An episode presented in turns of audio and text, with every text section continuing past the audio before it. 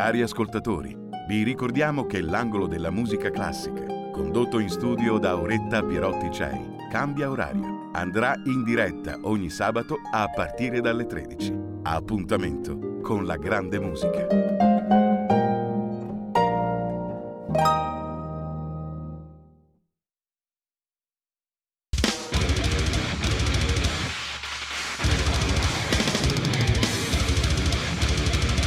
Va ora in onda l'Arena delle Tasse. Le ultime novità fiscali spiegate a contribuenti e partite IVA. Conducono Antonio Gigliotti e Robert Lingard.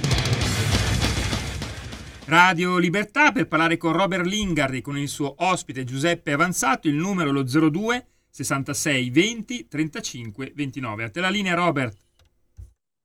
Sì, grazie, grazie regia e bentornati a tutti i nostri eh, radioascoltatori e telespettatori. Oggi abbiamo con noi eh, un super esperto, direi uno dei massimi esperti in Italia per parlare di eh, super bonus, eh, il dottor Giuseppe Avanzato. Buonasera Giuseppe. Buonasera Robert, buonasera a tutti.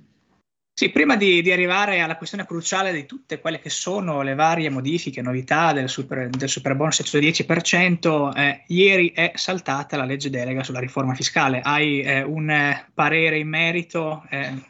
Beh, altra occasione sprecata, Robert, questa è la, uh, la verità. Uh, però ti devo dire quello che effettivamente poi è percepito, cioè vale a dire la riforma fiscale sì Uh, serve, ma serve nei fatti, cioè nel senso deve essere una riforma fiscale di impatto, solo quella può effettivamente avere poi degli effetti nel lungo periodo, perché le riforme fiscali si sa che nel breve periodo comunque gli effetti che danno sono limitati, sono limitati comunque, non è, non è, ma nel lungo periodo le riforme fiscali importanti e ragionevoli, aggiungiamo, perché deve essere ragionevole, eh, quelle poi danno degli effetti positivi.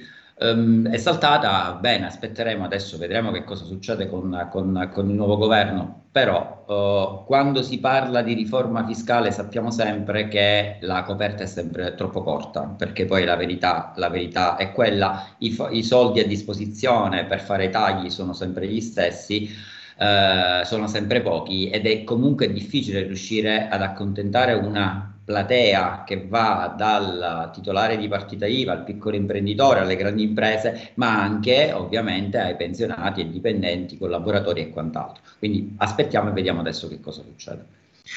Sì, diciamo che è stata come eh, una lunga maratona con il maratoneta in testa che si è ritirato agli ultimi 50 metri. 50, 50 metri, sì, esatto.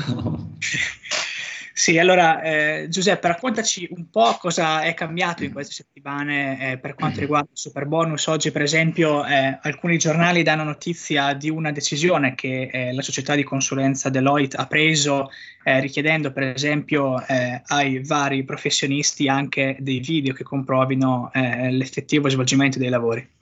Beh, allora, questa è una uh, delle uh, ultimissime novità, nel senso che eh, una società che eh, eh, lavora i crediti eh, per conto di alcune banche di primaria importanza ha di fatto chiesto all'interno della piattaforma dove poi vengono caricati i documenti eh, utili per la verifica sulla bontà cartolare, attenzione Robert, perché comunque questo tipo di verifica finora è stata una verifica di tipo cartolare, cioè io verifico che la documentazione effettivamente attesta che ci siano i presupposti per avere diritto alla, alla detrazione. Non si è mai parlato di entrare nel merito dell'intervento. Bene, invece questa volta si sta entrando nel merito. Come si sta entrando nel merito? Nel merito si entra attraverso un video di una durata massima di 5 minuti che il tecnico che ha uh, predisposto l'asseverazione, che poi viene trasmessa, uh, come sappiamo, ad Enea o viene trasmessa alla, uh, alla, agli uffici tecnici per quanto riguarda il sisma bonus, il tecnico deve sostanzialmente girare un video nel quale descrive gli interventi effettuati, no? e ne indica anche l'ammontare, la spesa che è stata sostenuta per la tipologia di intervento. Banalità, sostituzione della, dell'impianto di climatizzazione invernale, il tecnico mette in evidenza quelle che sono le ehm, eh, la sostituzione della caldaia piuttosto che la sostituzione degli impianti, degli elementi, eccetera, eccetera, attraverso questo video ne descrive l'intervento e mette, eh, indica qual è la spesa sostenuta per quell'intervento. Però tutto ciò lascia eh, perplessi. Intanto c'è stata sicuramente, giustamente dal mio punto di vista, una rivolta da parte dell'associazione di categoria perché questo significa non avere assolutamente fiducia relativamente a quanto è stato scritto e dichiarato sotto la propria responsabilità dai tecnici durante, durante l'esecuzione del, dell'intervento. E poi comunque non significa che eh, si ha a disposizione uno strumento che sicuramente eh, eh, elimina qualsiasi tipo di problema dal punto di vista delle frodi, in quanto è ovvio che se eh, l'intervento viene filmato quando lo stesso è stato già interamente eseguito, ipotizziamo il, il cappotto, il famoso cappotto, cosa va a riprendere il tecnico? Una facciata già finita, no? Ma quello che c'è sotto, quindi la, il materiale isolante, le tipologie di lavorazioni e quant'altro, sicuramente non è che può sventrare la facciata per far vedere quello che è stato fatto al, con, nel, durante l'esecuzione dell'intervento. Quindi diciamo che la verità è abbastanza limitata, ma lo stesso possiamo, possiamo fare degli esempi anche sul sisma bonus, gli interventi Uh, le armature di cemento armato, delle armature per poi l, l, uh, le palificazioni e quant'altro, chissà che cos- qual è il materiale utilizzato, se le, le, dimensioni sono corrette rispetto al computo metrico e quant'altro. Quindi questa tipologia di richiesta fatta dalla, dalla società di revisione sì, è un in più, ma è un in più che devo dire la verità a, dal mio punto di vista serve a poco, serve davvero, davvero a poco. Eh, poi in, così facendo si mette in dubbio l'operato di tantissimi bravissimi tecnici che da due anni stanno dietro a non solo quelle che sono le regole tecniche per il risparmio energetico o la riduzione del rischio sismico, ma anche a, le, a tutti gli interpelli e tutte le circolari che sono state pubblicate dall'Agenzia delle Entrate, che ti assicuro non sono assolutamente, non sono assolutamente eh, poche. Eh, questo perché però è avvenuto? Perché c'è un motivo perché la società ha deciso di implementare la piattaforma con questo video.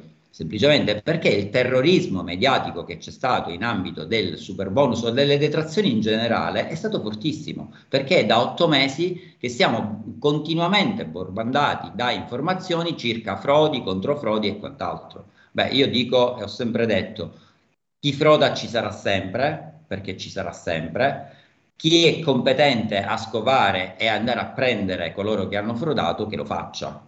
Ma lasciamo stare in pace chi lavora uh, onestamente e chi cerca di fare il proprio lavoro in maniera corretta. Questo è quello che, che, eh, che penso su, su, questa, su, questa, su questa faccenda. Ripeto, è un obbligo, speriamo che peraltro lo, lo venga eliminato, perché mh, la logica è speriamo che eh, questa tipologia di controllo in più in qualche modo venga poi accantonato, accantonato dalla, dalla, società, anche perché, ripeto, potrebbe mettere in crisi i tecnici che magari oggi stanno, hanno già completato gli interventi e che possono descrivere relativamente quello che è stato fatto, per gli esempi che abbiamo, che abbiamo, che abbiamo fatto da poco. E sì, poi Giuseppe, novità, Robert. Sì, dimmi. Questo, eh, Giuseppe, eh, ti faccio una domanda pungente proprio in termini di frodi, no? Eh, se una società eh, come Deloitte è costretta ad implementare, tra virgolette, costretta ad implementare questo, eh, questa nuova misura, evidentemente per tutelare se stessa dalla cosiddetta bad publicity, quindi dal, dalla mh, cattiva pubblicità, possiamo desumere che in tutto questo tempo eh, in cui il super bonus 110% è esistito, eh, non sussistono ancora degli strumenti efficaci per contrastare eh, chi vuole commettere le frodi attraverso questo sistema? Allora, la, la, questione qua invece è da, da mettere ben in evidenza, uh, nel senso, il super bonus, articolo 119 del DL 34 del 2020, è nato già con dei controlli molto stringenti, perché nasce già con asseverazioni da parte del tecnico e visto di conformità in caso di cessione, senza l'articolo poi 121 del DL rilancio stesso, cessione o sconto in, in fattura. Il 119 eh, nasce già forte dal punto di vista dei controlli, peraltro questi sono stati rafforzati nel corso, nel corso poi dei, dei, mesi successivi, degli anni successivi. Oggi il visto di conformità lo si mette anche se il contribuente intende portare in dichiarazione il super bonus e quindi non solo in caso di cessione o sconto, fermo restando le asseverazioni e le attestazioni che ci sono sempre. Quello che è stato il problema vero è stato Uh, sono, sono, stati bonus ordinari, in particolare, ma lo sappiamo benissimo oh, qual è stato il, il, il vero problema del, della frode, è il bonus facciate, perché il bonus facciate in realtà nasce come detrazione importantissima, perché è una detrazione del 90% e sicuramente una detrazione eh, molto ghiotta e golosa, ma per chiunque, anche per i contribuenti che davvero intendono effettuare l'intervento, ci mancherebbe. Nasce senza un limite di spesa, perché non era stato, e non è, non c'è tuttora il limite di spesa, ma nasce senza controlli. Non c'è mai stato un controllo stringente, così come c'è stato per il super bonus, ad esempio sul bonus facciate. Tant'è che la maggior parte delle frodi che si sono verificate si sono verificate proprio per il bonus facciate. A ciò si aggiunga, ci sono stati poi degli istituti che hanno acquistato i crediti senza alcun controllo, perché diciamoci la verità, quello che la, la, l'Agenzia delle Entrate ha detto nella circolare di giugno scorso, cioè che le banche devono fare controlli, in realtà le banche le hanno sempre fatte controlli. Da sempre, dall'inizio si sono attrezzati attraverso le varie società di revisione proprio per fare i controlli sulla bontà, ripeto, cartolare del credito, ma solo quello potevano fare. Eh, alcuni istituti invece eh, non hanno effettuato alcun controllo, hanno acquistato e questo ha determinato un circolo vizioso che ha portato poi a, que- a quelle frodi di quei miliardi di cui, di cui, sappiamo. Ma la maggior parte, in termini di composizione delle frodi, il super bonus rappresenta il 3%, che è davvero residuale, mentre un quasi 50% è rappresentato dal bonus facciate. Quindi parliamo di un bonus ordinario, no?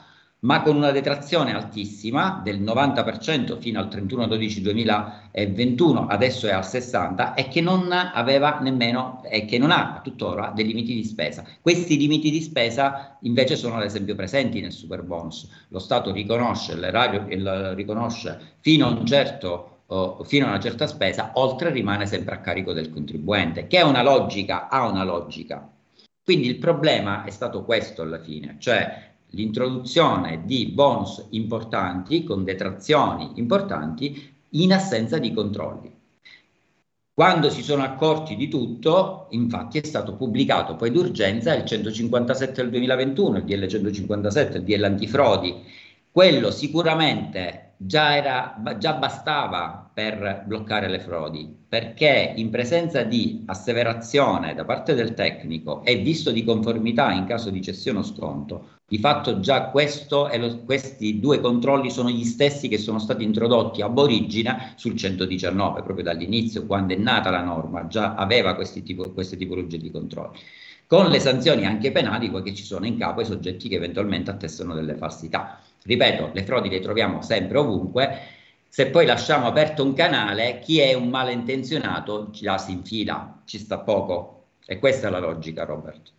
Sì, sì, l'occasione fa l'uomo ladro, ma andiamo avanti su quelle che sono eh, le ultime modifiche in tema di super bonus 10% con il DL aiuti che eh, porta eh, delle, delle, modifiche insomma. Eh, sulla... Sì, sì, perché il 155 la, uh, l'aiuti bis uh, con l'articolo 33 bis cerca in qualche modo il legislatore di far riprendere un po' lo stop che si è avuto sulle cessioni. Uh, sappiamo che oggi di fatto chi ha i cassetti fiscali pieni di crediti è uh, quasi impossibilitato a accederli, cioè nel senso che non trova una banca, un intermediario finanziario, eccetera, per la gestione di questi crediti, il che questo altro discorso potrebbe provocare anche il fallimento sul vero senso della parola di tantissime imprese, perché se io ho il cassetto pieno di crediti fiscali e non riesco a smobilizzarli, di fatto significa che sono in, in, in crisi finanziaria, il che comporta poi con tutte le conseguenze che ci possono essere. Il legislatore con l'aiuti bis ha cercato di eh, Uh, in qualche modo allentare la tensione sull'acquisto dei crediti da parte delle banche. Le banche di fatto si sono bloccate, no? anche a seguito di tutto quello che è il, ripeto, il terrorismo terror- mediatico che è stato fatto nel corso di questi, di questi mesi. Cosa ha fatto il legislatore? Ha previsto che cosa? Che il cessionario è responsabile assieme, allora, la premessa è la detrazione viene recuperata sempre in capo al committente, cioè colui che ha eseguito l'intervento no? il proprietario dell'immobile per capirci, o comunque colui che lo detiene. La norma è sempre stata così. Poi la stessa norma, sempre dall'inizio, prevedeva un concorso, nel caso in presenza di concorso nella violazione, allora anche il cessionario poteva, essere, eh, poteva diventare responsabile assieme al committente. Con la modifica prevista dall'articolo 33, 33 bis del 155, di fatto il legislatore ha Uh, esteso il concorso solo in caso di dolo o colpa grave, quindi parliamo davvero di, qua parliamo di frodi. Okay? Quindi da questo punto di vista il cessionario è uh, garantito per l'acquisto dei crediti eh, dov'è il problema? Il problema è sui crediti che sono sorti prima del DL di cui parlavamo poco fa, del 157, di quello antifrodi. Perché i crediti che sono sorti prima di questo DL, di fatto i bonus ordinari, non parliamo di super bonus perché ripeto già quello i controlli ce li aveva, il, i, i, il, i, bonus ordinari di fatto erano sprovvisti di asseverazione visto, sempre e comunque. Su questo il legislatore è intervenuto. Eh, mettendo, richiamando il fornitore all'acquisizione ora per allora di tutta la documentazione al fine di garantire il suo cessionario, state attenti a quello che vi sto per, per dire, al fine di garantire il cessionario del fornitore no? per l'acquisto dei crediti dallo stesso. Significa che io che ho effettuato lo sconto in fattura, ad esempio, io fornitore, e, no, e, parliamo di, ripeto, bonus ordinari nati prima dell'introduzione del, del DL antifrodi, eh, posso acquisire oggi l'asseverazione della congruità delle spese e il visto di conformità e a quel punto posso cedere tranquillamente alla banca, che è la mia cessionaria a quel punto, no? E la stessa, la banca, è garantita dalla circostanza che nessuno mai potrà andare a bussare alla sua porta per chiedere la restituzione della detrazione più interessi e sanzioni perché magari hanno riscontrato delle regolarità sul, sul, sul committente originario. Eh, qual è il problema qua? Il problema è che è garantito il cessionario, la norma va a garantire il cessionario del fornitore, ma non il fornitore. Cioè, colui che ha eseguito l'intervento, di fatto, a questo punto, è comunque sempre passibile di concorso, anche in assenza di dolo o colpa grave, il che significa che i fornitori, attenzione, che oggi devono stare molto più attenti. La logica, la logica è questa. Questa sì. è l'ultima novità uh, proprio su, in campo di, di in, in, queste, in, in, materia di detrazione edilizia in generale, ripeto, riguarda il super bonus, ma riguarda in realtà tutte le detrazioni edilizie. Questo, eh, la logica di questa norma è cercare appunto di rimettere in moto le gestioni, però c'è un problema qua, se mi posso e se ho qualche minuto ancora a disposizione. Sì. Il problema in, in realtà non è sul dolo, sulla colpa grave. Il problema è che le banche probabilmente oggi, ma senza probabilmente perché in realtà c'è un documento oh, dal quale emerge quello che sto per dire, si ritrovano con i cassetti pieni di crediti perché hanno acquistato nel corso di questi due anni, ma sono, hanno raggiunto la, la capienza. Che cosa significa la capienza? Significa che la banca a fronte di, faccio dei numeri tanto per dirli, 10 milioni di euro di pagamenti in F24, Oggi ha acquistato 9 milioni di euro di crediti, si tiene un piccolo margine, esempio di un milione di euro, e per gli anni di imposta a seguire ha i crediti che servono a coprire quella che è l'uscita finanziaria in F24 nel corso dei vari anni. No? Questo perché i crediti non sono riportabili in avanti, cioè il credito del 2000 spesa del 2022, quindi credito super bonus ad esempio 23, 24, 25 e 26 perché sono in quattro anni, il 23 o lo consumo, passatemi il termine poco tecnico ma che rende l'idea, o lo porto in compensazione in F24 nell'anno 2023 tutto quel pezzo di anno, un quarto di quel credito che mi spetta, lo porto tutto nell'anno oppure lo perdo perché non posso portarlo in avanti. E quindi in presenza di cassetti pieni le banche non acquistano più, ma non c'è più logica ad acquistare. Dovrebbero prima smobilizzare i crediti e poi cominciare a riacquistare di nuovo. Una delle soluzioni potrebbe essere ad esempio quella di spalmare specialmente i bonus in 4-5 anni in 10 anni. Questo permetterebbe di andare a eh, rideterminare nuovamente il budget di acquisto delle varie banche. Ma attenzione, domanda, ma ci sono i soldi per poter continuare a pagare tutti questi bonus edilizi? E da quello che abbiamo capito no. E quindi qualsiasi intervento da questo punto di vista serve a poco, perché poi alla fine, se non ci sono i soldi, anche che si sblocchi il sistema, comunque non funzionerà mai, non, funzionerà, non, non riuscirà mai a funzionare nuovamente per come era all'inizio. Sì, sì, perfetto Giuseppe. Eh, questo è anche un tema eh, che noi abbiamo affrontato eh, con il tuo collega Paolo Iaccarino perché siamo, abbiamo rif- riflettuto sul fatto che spesso per quanto riguarda le misure eh, fiscali in Italia eh, si mettono delle risorse, ma il campionamento eh, rispetto alle effettive richieste di queste misure molto spesso è sbagliato, sottostimato. No, in questo caso Robert Permettini è stato fortemente sottostimato e i numeri che sono pubblicati mensilmente eh, non fanno altro che avvalorare quello che sto, che sto dicendo, però c'è una questione che probabilmente non è stata uh, valutata in maniera oh, corretta, probabilmente è stata sottostimata anche questa, cioè vale a dire il ritorno che ne ha poi l'erario, le casse dell'erario, a fronte di tutti questi interventi, ma in termini di sia imposte dirette, sia un po' di imposte indirette, perché l'IVA comunque su questi interventi si paga, per carità, è agevolata, ma si paga, no?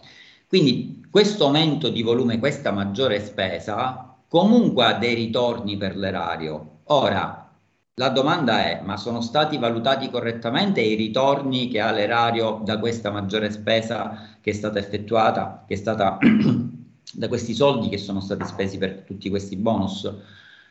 Devo essere sincero, non sono convintissimo perché probabilmente eh, la valutazione in termini di ritorno nelle casse dell'erario di quello che è l'investimento, perché un investimento si tratta per lo Stato in questo momento, l'investimento fatto eh, probabilmente è stata sottostimata pure quella per capirci, se a fronte di 10 miliardi spesi io comunque Stato ne recupero 3, 3,5, alla fine non sono 10 miliardi, ma sono 7, sono 6,5 che ho speso, è cosa ben diversa. Sì, sì, grazie. Noi ringraziamo eh, il dottor Giuseppe Avanzato per essere stato con noi. Ormai lui è un ospite regolare di questa trasmissione, ma eh, ci tocca, come si dice, tenere i migliori, perché effettivamente noi qui portiamo solo ospiti eh, che per quanto riguarda la loro professione sono effettivamente i migliori in Italia. Noi eh, ci rivediamo, Giuseppe Avanzato, eh, noi ti, ti, ti, invitiamo per una prossima volta e nel frattempo noi andiamo avanti con questi ultimi eh, minuti di programmazione. Buon pomeriggio a tutti. Grazie. Sì, noi andiamo avanti e parliamo eh, in chiusura eh, della questione delle criptovalute di cui parla oggi eh, Italia Oggi. E come voi sapete, eh, le criptovalute eh, sono uno eh, dei miei, lasciatemi passare il termine feticci, perché è uno strumento fiscale innovativo che ha subito negli ultimi tempi anche una sorta di bad publicity per via di tutte le truffe che sono eh, susseguite, le indagini che sono aperte, però è uno strumento valido quando è regolamentato. E la UIF della Banca d'Italia, l'unità di informazione finanziaria, eh, ha aggiornato gli indici di anomalia ai fini dell'antiriciclaggio, ci dice Italia oggi, e sotto esame anche la cessione proprio di crediti fiscali e il ricorso frequente al contante pure sotto soglia. Quindi non soltanto le criptovalute, ma anche i trust sarebbero nel mirino eh, della Guardia eh, di Finanza. Eh, noi ovviamente chiudiamo qui, ci vediamo eh, la prossima volta eh, venerdì alle 15.30 per fare una sintesi di tutti quelli che sono eh, i provvedimenti presi durante la settimana, in questo periodo eh, molto pochi perché sono gli ultimi eh, giorni che ci portano alle elezioni ehm, e quindi ci vediamo venerdì alle 15.30. Avete ascoltato l'Arena delle Tasse.